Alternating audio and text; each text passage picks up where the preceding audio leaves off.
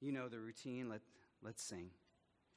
Oh, come, let us adore him. Oh, come, let us adore him. Oh, come, let us adore him, Christ Father, praise and honor and glory be to you. We just ask that the Spirit of the Lord is upon us. Not just for these few minutes we spend together, but as we go out, may we be anointed, may we be empowered, and may people see Jesus Christ in our lives. We ask this in the powerful name of Jesus. Amen. Now, I did not ask my wife for permission to tell this story. It's not directly about her, but her family. Um, as you know, as many of you know, my wife is of German descent. Her last name was Werfel, Werfel, which actually means dice. You know, you? So dice, that's what it means. I'm sure they were gamblers. So, uh, and it was a gamble for me to marry into that family. But my wife is awesome. So, probably 10 years ago or so, I decided I would cook for the whole family. And it wasn't just her family, her immediate family, it was cousins, aunts, uncles. There were probably about 30 of them there. And some of you have heard this story um, because I just think it's funny. So, about 30 people packed into this house, and they're not all German. Actually, quite a few Filipinos in this house. And I had made pancit, I had made lumpia, which is the egg rolls, and Grandpa was still alive. Opa was still alive.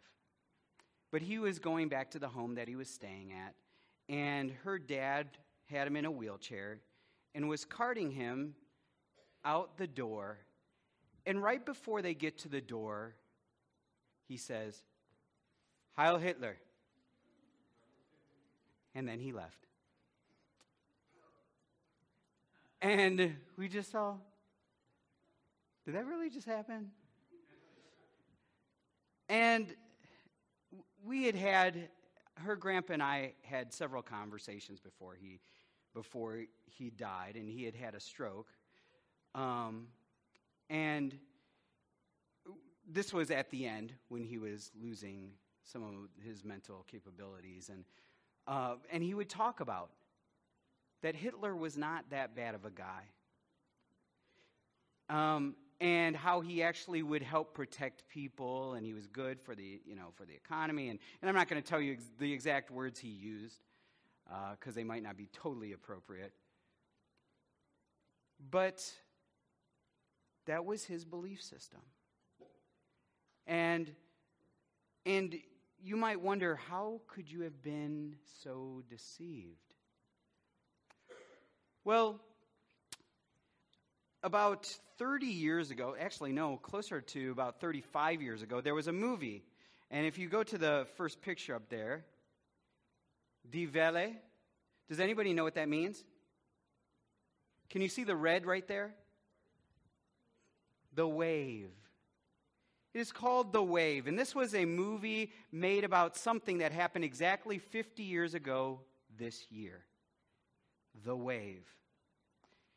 Now, if any of you can remember that far back, um, I'm not going to point out who can, but if you remember, and if you ever heard about this, in Palo Alto, you can go to the next, the next slide also. This was another movie that was made about 10 years ago that was sort of telling about the same thing. In California, there was a high school, Cubberley High School, where this new teacher, this young teacher that had just graduated from Stanford University, had started his tenure. And, and he, was, he was different, he was exciting. He did his classroom like uh, Miss Yanina back there. He, he was different than all the other teachers. He would, he would do experiments in history, and he just a different learning style. And the kids loved him. And they loved him because he was just different. And you know that at that time was during the hippie movement and everything, and just free learning, free love, free everything. And And his homeroom class was this group of 30 sophomores. And during the, the course of the year, when they started ta- talking about the Holocaust, a couple of the students said, How could a mass amount of people do this? How could they be so deceived by somebody to do this? And so, as time went on a little bit, he said, I'd like to run an experiment with you.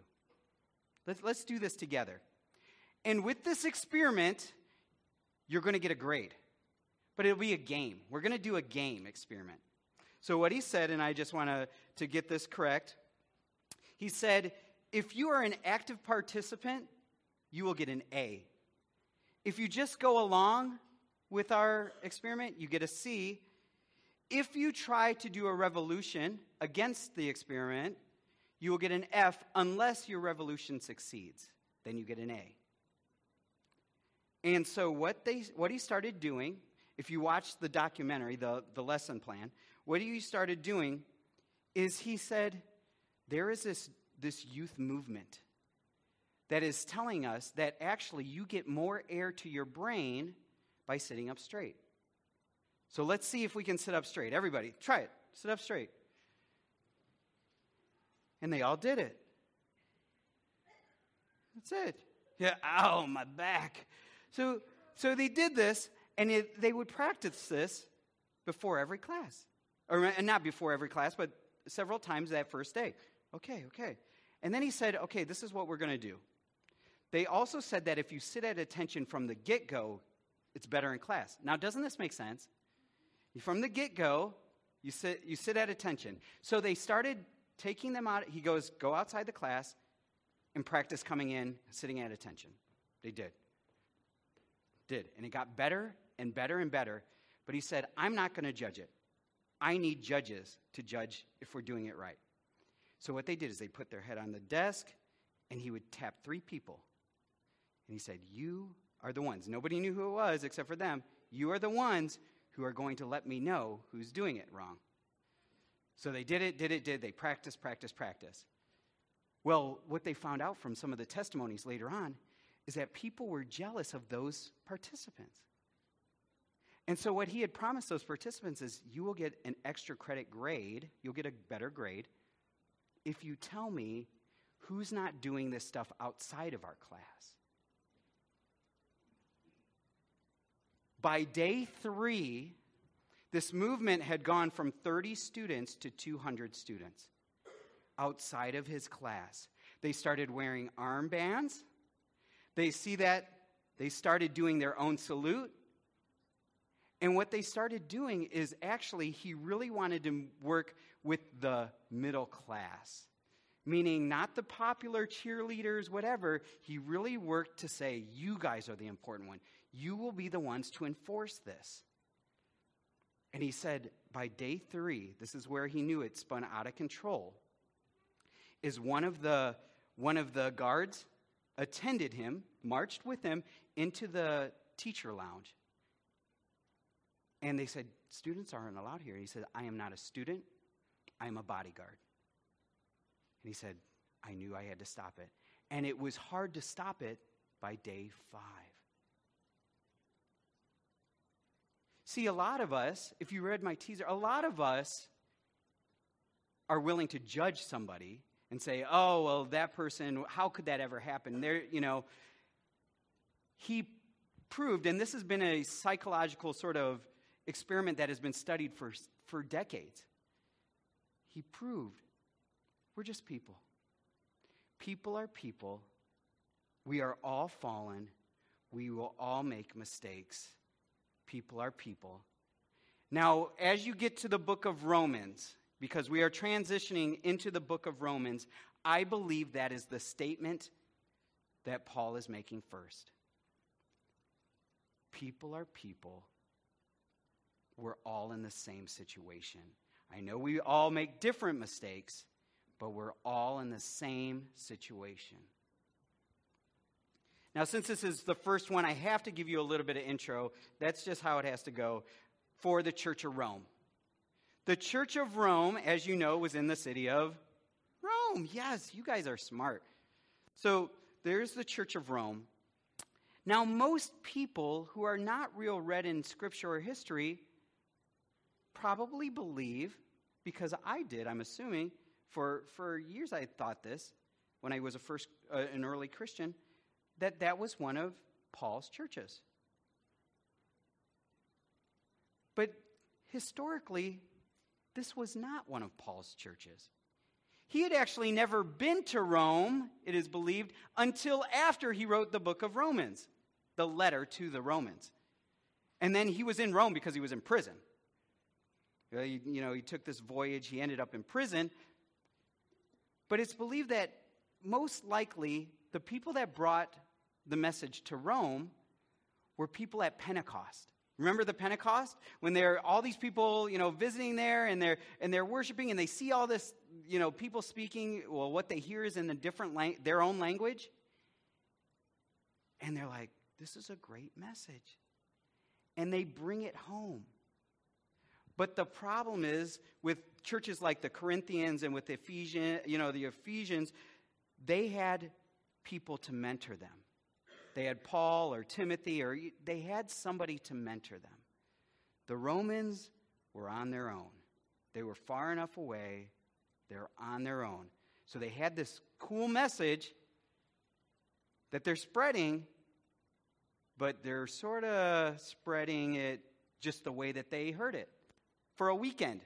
Could you imagine that? We're going to make a life movement out of what I heard at a seminar uh, on a weekend.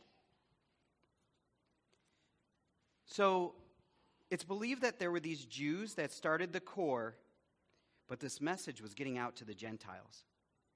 And the Gentiles were actually becoming more than the Jews. Well, the Jews didn't know how to handle this.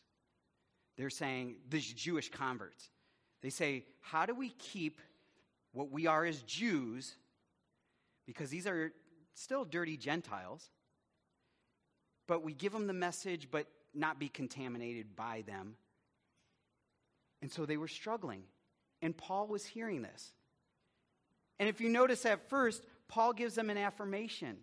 He says, I want to affirm you, and I want to thank God that there is even a church there.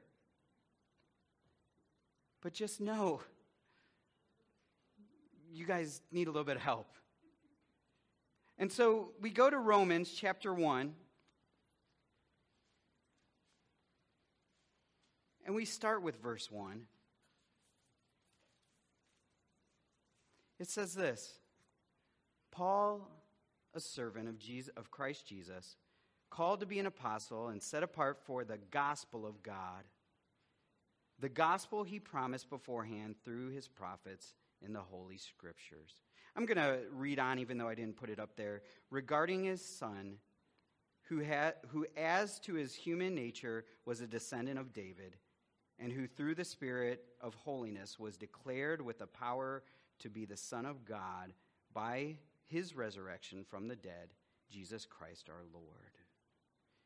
He starts off saying, I'm going to give you the ending right now. We have a gospel because of Jesus, because Jesus was resurrected. Is that not an amen?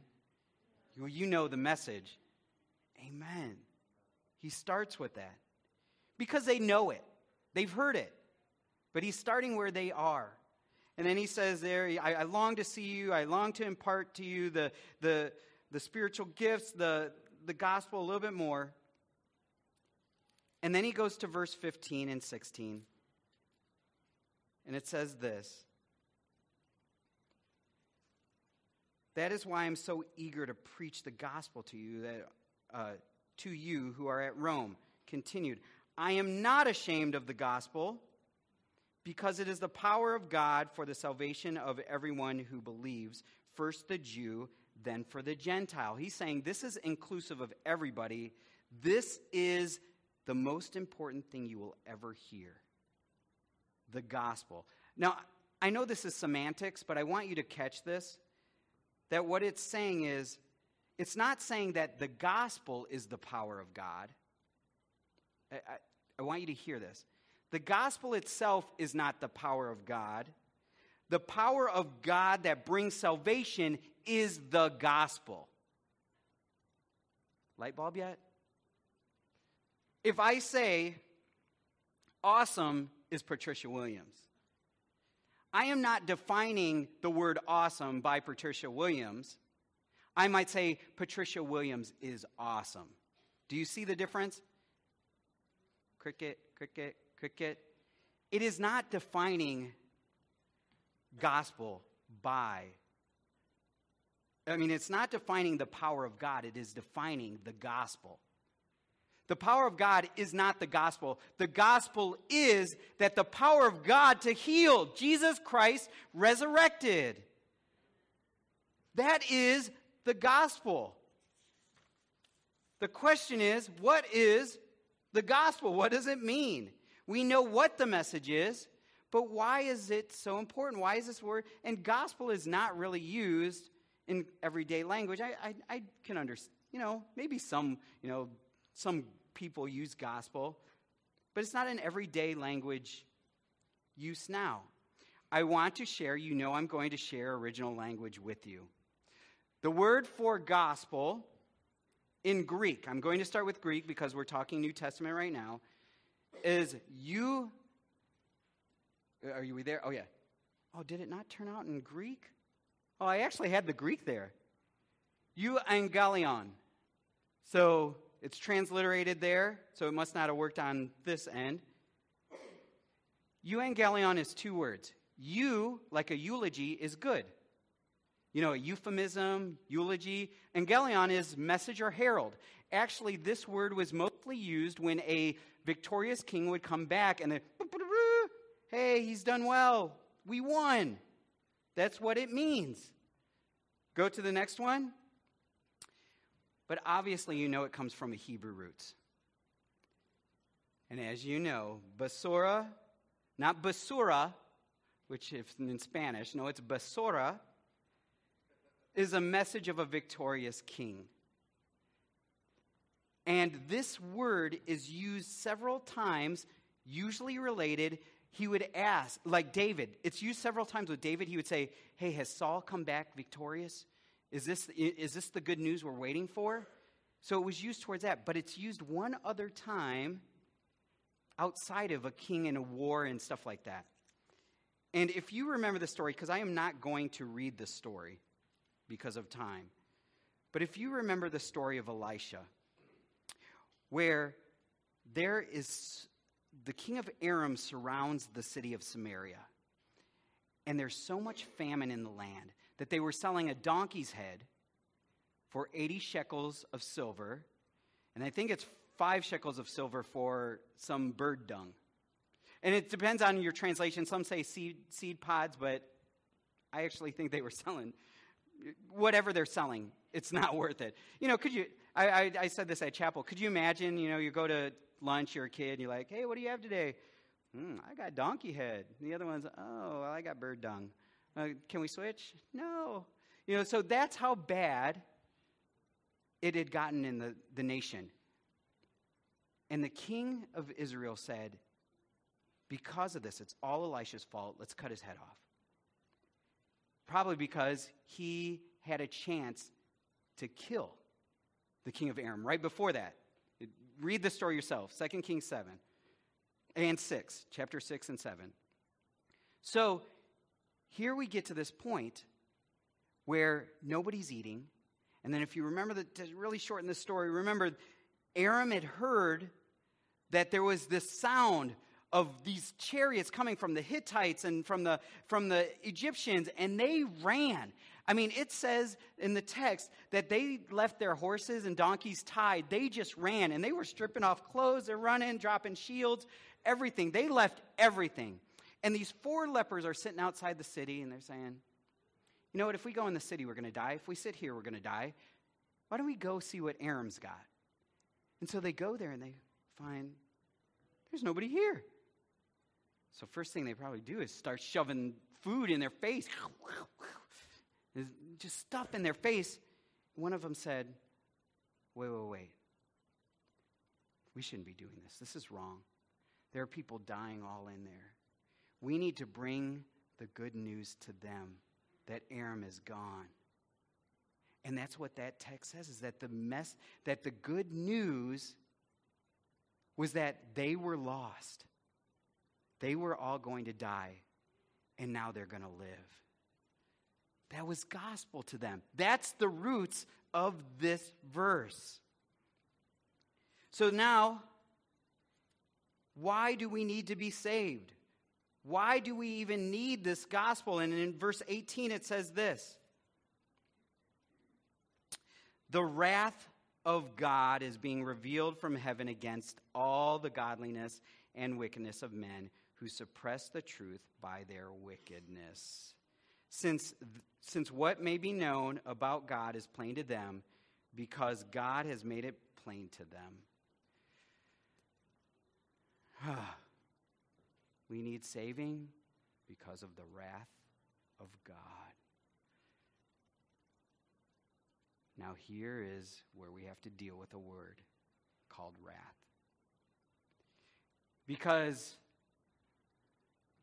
there are a lot of Christians out there that believe that God is fuming mad at you. They take this word out of its English context and say, God is just, because you've sinned, He is going just to wail on you. And He's going to wail on you with fire. And so if you get in line, then you're good. And do you think that's what they believed at that time in Rome? Yes. That was a pagan idea. Yes, we believe this. So they had a concept of the wrath, but they did not understand what wrath meant. Now, I am sorry, I, I, you know that I love Hebrew. I am going to the Hebrew concept of wrath. There are two main words. There is actually a third one, af. But there are two main words that are translated as anger or wrath from Hebrew.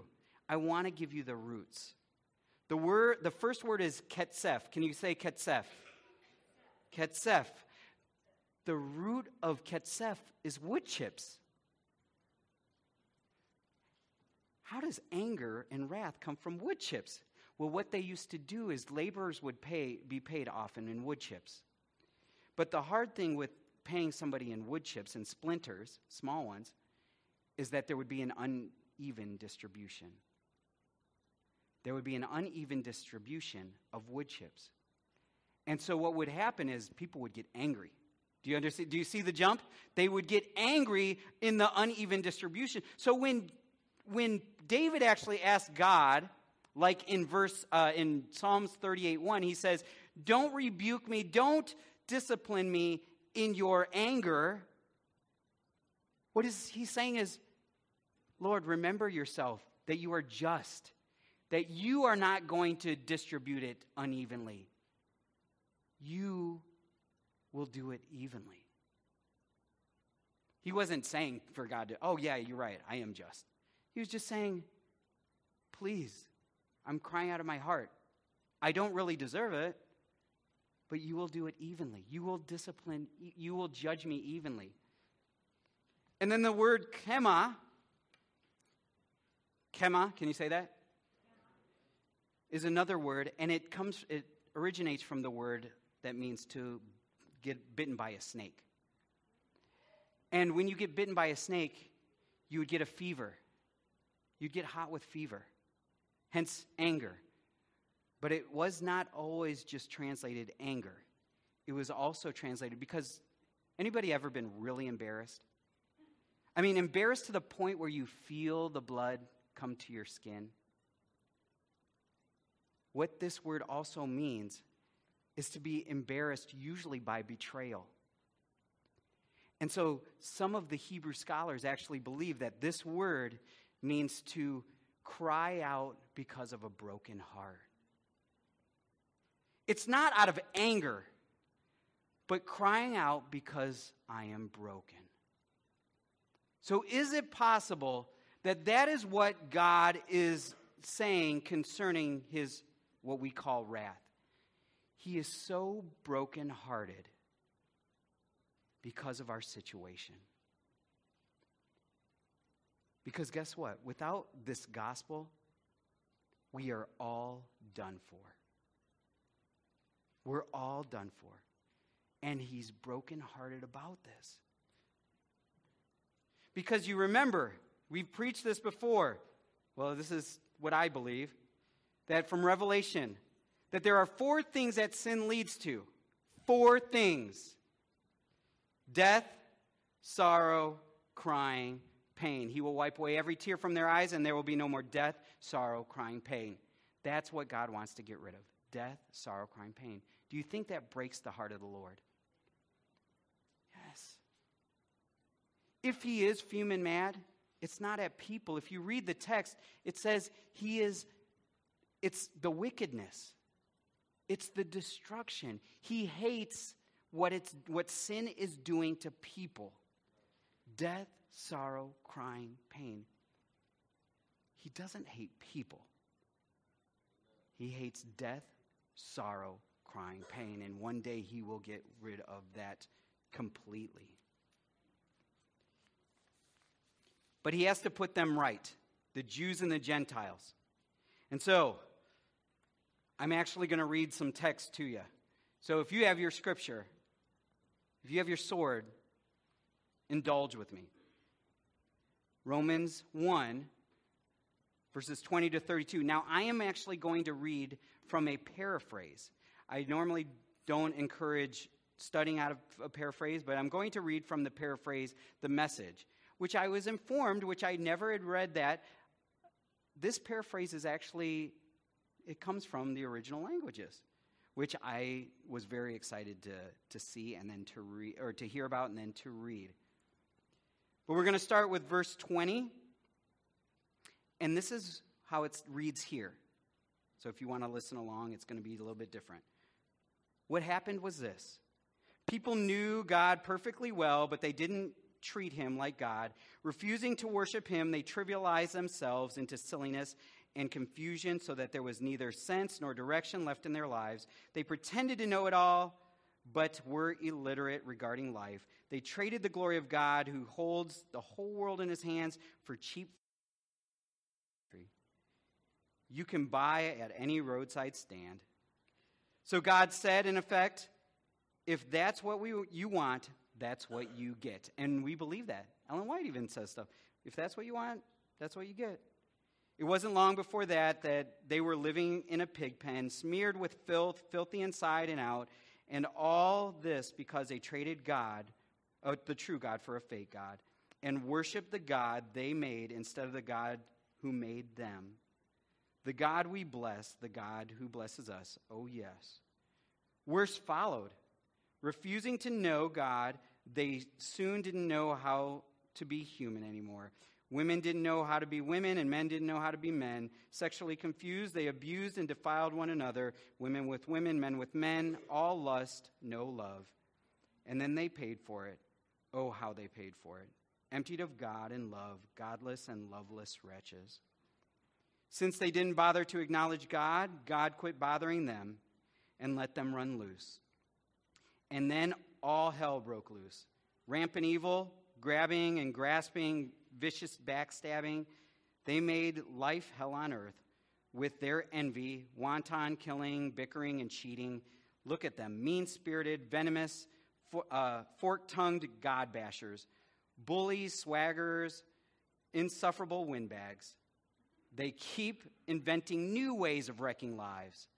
They ditch their parents when they get in the way, stupid, slimy, cruel, cold blooded. And it's not as if they don't know any better. They know perfectly well that they are spitting in God's face, and they don't care. Worse, they hand out prizes to those who do the worst things. We aren't in that way in this society. Our, our, our society isn't headed in that same direction, is it? He said there was a downward spiral. And it all started with these little figurines. But little by little, they came to the point that God isn't enough. And since God isn't enough, just little by little, God is worthless to the point of I don't want God in my life. This is the problem we face, even now, we are at a point where we want to solve things. We want to solve the problem without God. I mean, think about it. We want morality in this country, right? People on the outside want morality within this country. If you, if you think otherwise, then, then you're really sort of, we're, we're deceived. They want morality according to what they think is moral. So we've got things, these borders called PC, politically correct. That will help people feel better. That is very moral. People are physically ailing, so we have drugs and we will produce drugs and drugs and drugs and drugs. You heard uh, when Thor was here, just the medical community, the healthcare industry is 20% of our whole economy. And that's legal drugs. We've got drugs, we've got marches. People march and they think people will be transformed because I'm marching against something. They believe we are going to transform this country by peace, political correctness, political parties. How about that? We think that who we vote for will transform this country. Well, I will tell you this Without God, I don't care who you vote for. It's still ending in one place. It doesn't matter what political party we ascribe to. If God is not the center, it is rubbish. It is not a solution. God is the solution. So he just talked about those people, and he says to you, and i will read it out of the message too. I mean, he, not to you, to the Jewish Christians. He said, Those people are on a downward spiral, but if you think that leaves you on high ground, where you can point fingers at others, think again. Every time you criticize someone, you are actually condemning yourself, right? One finger out, at least three back.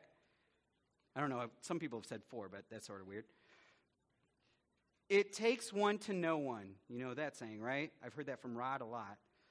Judgment, judgmental criticism of others is well known, a well known way of escaping detect, detection in your own crimes and misdemeanors. So deflecting. Ooh, I'm not like that person.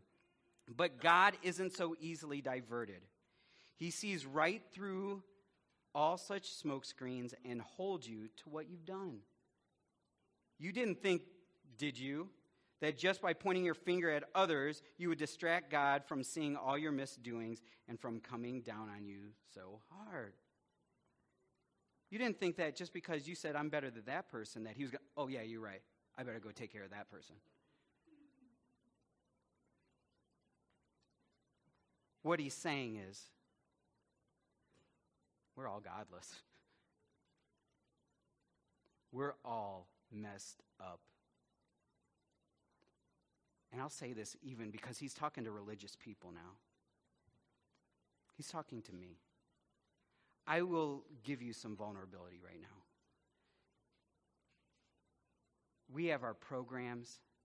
Me personally, there have been times where I've taught in class, spiritual stuff, Bible class. There are times that I have come in front of congregation that I have not bathed the message in prayer. Because you get caught up with everything in the week and you're like, well, I, I, I need to pray about this message, you know? And, and you do it for about two minutes or five minutes or whatever, but not where I am engrossed in praying that the Lord just anoints this. I'm assuming I'm not the only one, and I pray, I pray that you forgive me for that.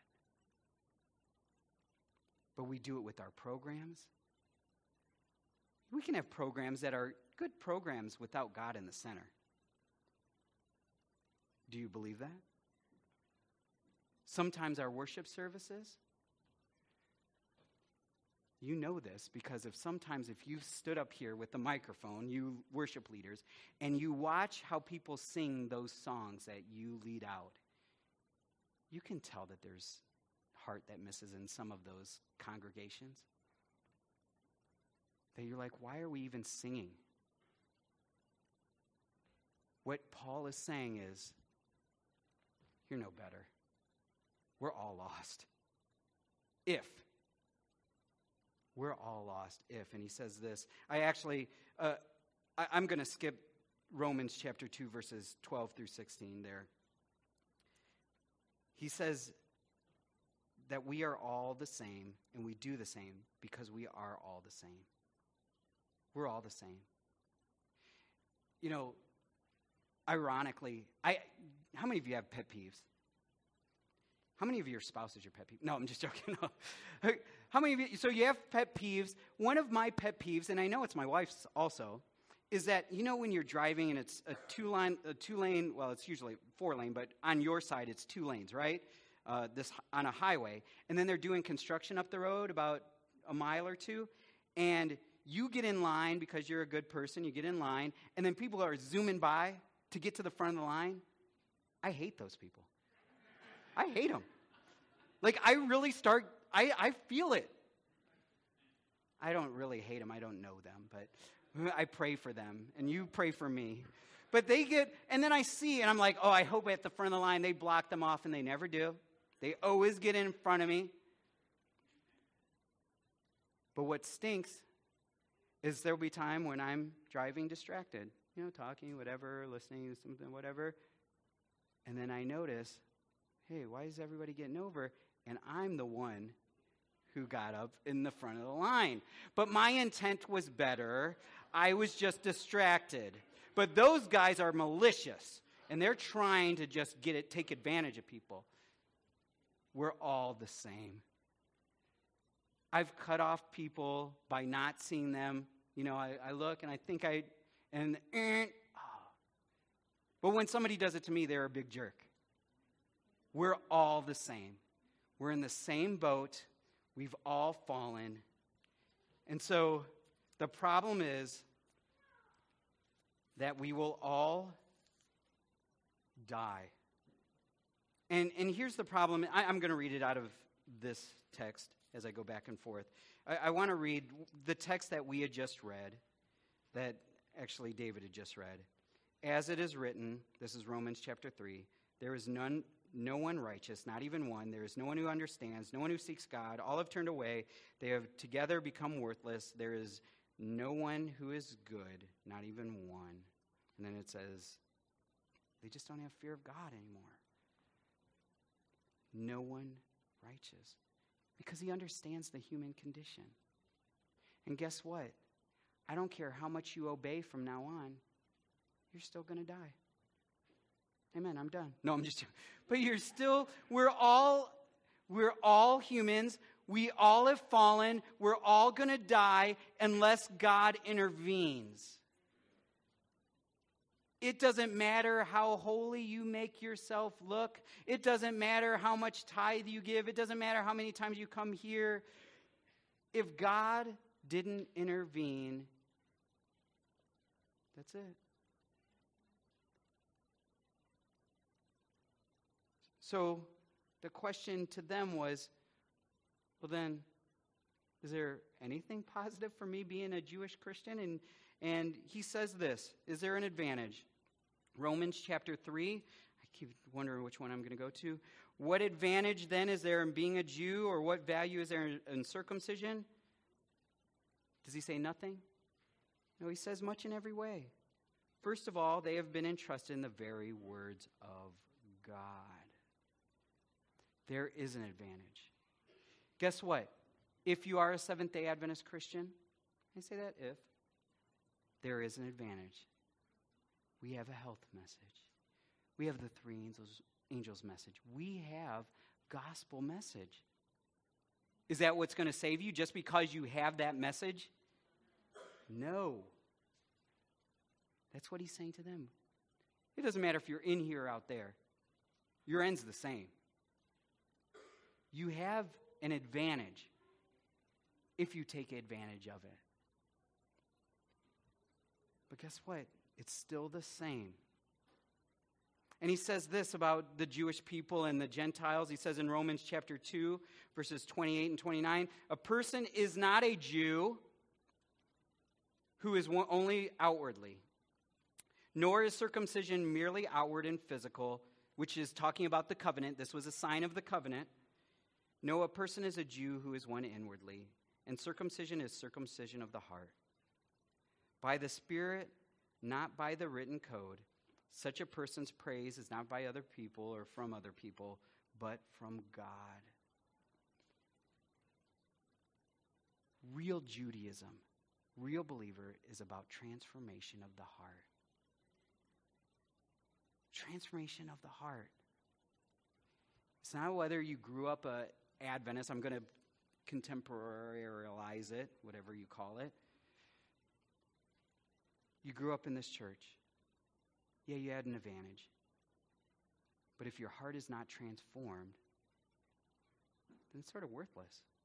You actually had a you actually were given a privilege that you didn't take advantage of. And so to end today, I'm going to give you the solution because Paul gives the solution. And then he will describe the solution next week when he comes here. And the solution is this in Romans chapter 3, starting in verse 22. This righteousness from God comes through faith in Jesus Christ to all who believe. There is no difference between Jew and Gentile, Adventist, Catholic, atheist. There is really no difference in anybody human. Because all have sinned and fallen short of the glory of God and are justified freely by his grace through the redemption that came by Jesus Christ. Justified freely. How great is the gift of salvation that comes through Jesus.